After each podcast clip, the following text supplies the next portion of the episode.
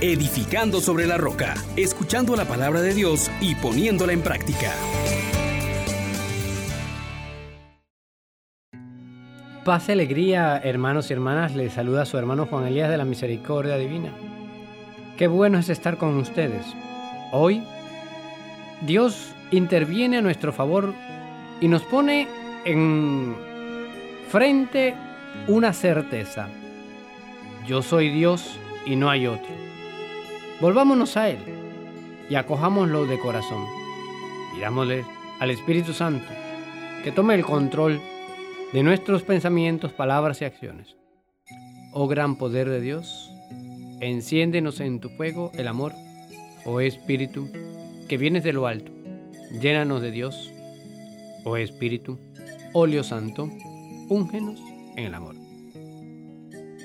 Meditamos hoy el capítulo 45 del profeta Isaías, versículos del 6 al 8, el 18 y del 21 al 25.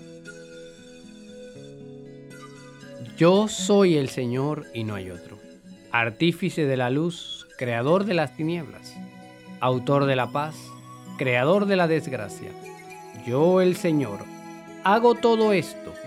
Cielos, destilen el rocío nubes derramen la victoria, ábrase la tierra y brote la salvación, y con ella germine la justicia. Yo, el Señor, lo he creado. Así dice el Señor, creador del cielo, Él es Dios.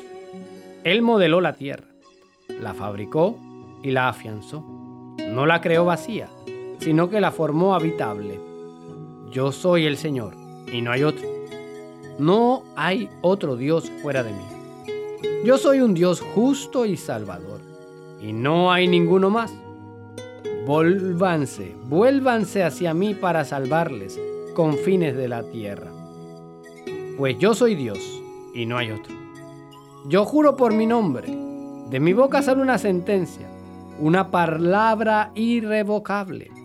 Ante mí se doblará toda rodilla por mí jurará toda lengua. Dirán, solo el Señor tiene la justicia y el poder. A Él vendrán avergonzados los que se enardecían contra Él. Con el Señor triunfará y se gloriará la estirpe de Israel. Palabra de Dios. Te alabamos, Señor.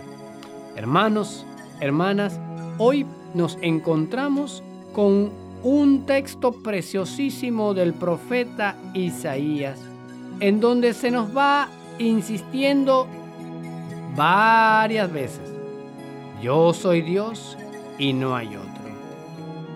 Vuélvanse hacia mí. Yo soy un Dios justo, no hay otro Dios fuera de mí. Yo soy el Señor, no hay otro. Yo soy el que ha creado todo. Hermanos, hermanas, esta revelación tiene que ser fulminante para nosotros. Debe ser fundante. Pues hoy en día buscamos tantas fórmulas de salvación y mucho más ahora que nos encontramos amenazados por esta pandemia. Buscamos que si la vacuna tal, que si la respuesta tal, los poderosos de la tierra se proclaman salvadores. Pero hoy, ante todas esas ofertas, ante todos esos ídolos que van surgiendo, vamos viendo también cómo cada uno se ha ido cayendo. El poder no puede ante la pandemia, ante la amenaza de la salud. El dinero también ha ido cayendo cada uno de estos ídolos. El placer ha ido cayendo. Y nos encontramos entonces desorientados. ¿Dónde poner la mirada? ¿Dónde poner nuestra confianza? ¿Dónde encontrar seguridad? Y hoy surgen muchas dudas ante la realidad de la salvación. Sin embargo, mi hermano, mi hermana, Dios sale a tu encuentro y al mío y se vuelve a manifestar para que pongamos en Él la mirada. Yo soy el Señor, no hay otro. Yo soy el Señor, el que lo ha hecho todo.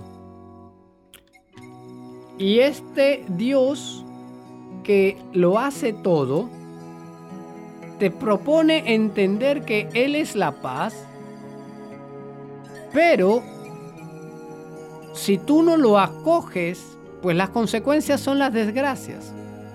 En otras palabras, Él es el que pone las reglas. Él es el que dictamina lo que es bueno y lo que es malo. Él es la luz. Pero también se dice creador de las tinieblas no cuanto que Él promueva las tinieblas, sino que Él te dice, mira, si te alejas de mí, esto es lo que sucede. Y resulta que me puedes encontrar en todo, porque yo estoy en todo. La palabra entonces nos coloca en un contexto bien importante, que es el mismo que estamos viviendo ahora. Nuestras vidas están amenazadas. Requerimos de un Salvador, no de cualquiera. Nos dimos cuenta que no nos podemos salvar por nosotros mismos. Entonces, se nos proponen dos cosas y una tercera. Primero que todo, clamar para que Él venga, reconociéndole a Él como el único Señor y desear que Él venga.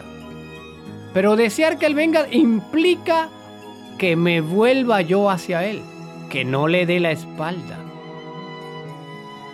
Y lo tercero que nos propone hoy es el encuentro en Jesús que nos señala que aquellos discípulos de Juan que tenían dudas, que Juan envía para que sean confirmados en la fe, crean en Él y proclamen sus maravillas. Clamemos entonces, hermanos, a el cielo que se abra y que el rocío llueva al justo pero que yo también me vuelva hacia Él, que lo acepte como Dios y que yo viendo su obra la proclame con una fe auténtica de que Cristo Jesús es el único Señor. Hermanos, hermanas, pidámosle pues a Dios que sea Él quien nos venga a salvar.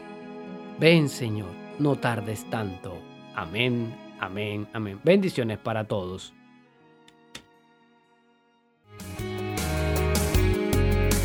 Les exhortamos, hermanos, por la misericordia de Dios, que pongan por obra la palabra y no se contenten solo con oírla.